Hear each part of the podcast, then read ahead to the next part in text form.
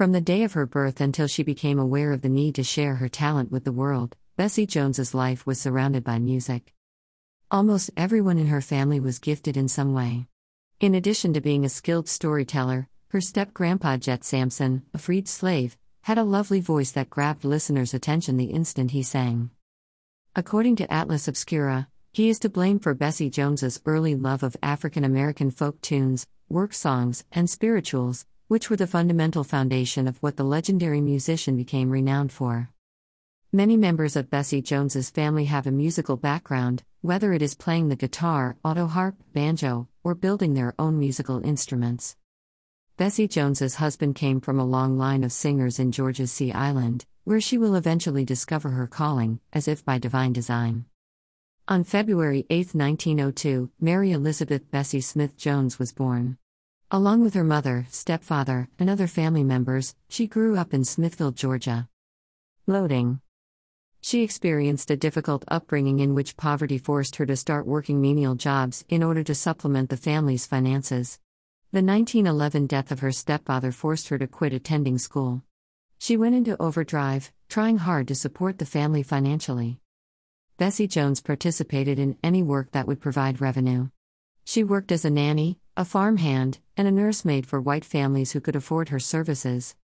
Bessie Jones was frequently found by life in its impoverished corners. After getting married to Cassius Davis in 1914, she became a mother at the age of 12. The old melodies her grandfather had taught her were what kept her going while she struggled to make ends meet. While watching over the kids, she sang.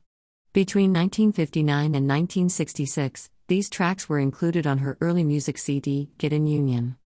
When her first husband, Cassius Davis, passed away in 1926, she was forced to leave for greener pastures in Florida. In 1928, while working as a cook on a farm, she subsequently wed George Jones. Before they arrived in St. Simon's Island, George and her labored as farm laborers for seven years trying to eke out a life. Bessie Jones joined the Spiritual Singers Society of Coastal Georgian, Georgia, a musical group committed to preserve Gullah and music with African roots.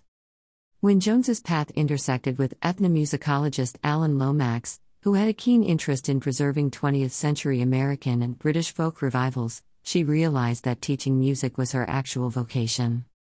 When he visited St. Simon's Island in 1959 to record some folk tunes, he got to know Bessie Jones. He hired Bessie Jones and a few other people to take part in a movie he was making in Williamsburg, Virginia, about the early colonial era. Bessie Jones founded the Georgia Sea Island Singers in 1963, and spent some of her time touring with them while also teaching.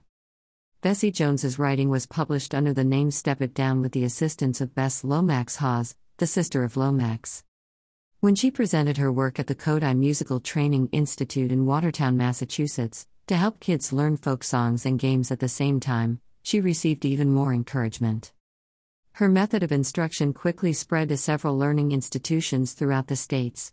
Long after she passed away in 1984, her work has since grown to be regarded as a standard in music education in America.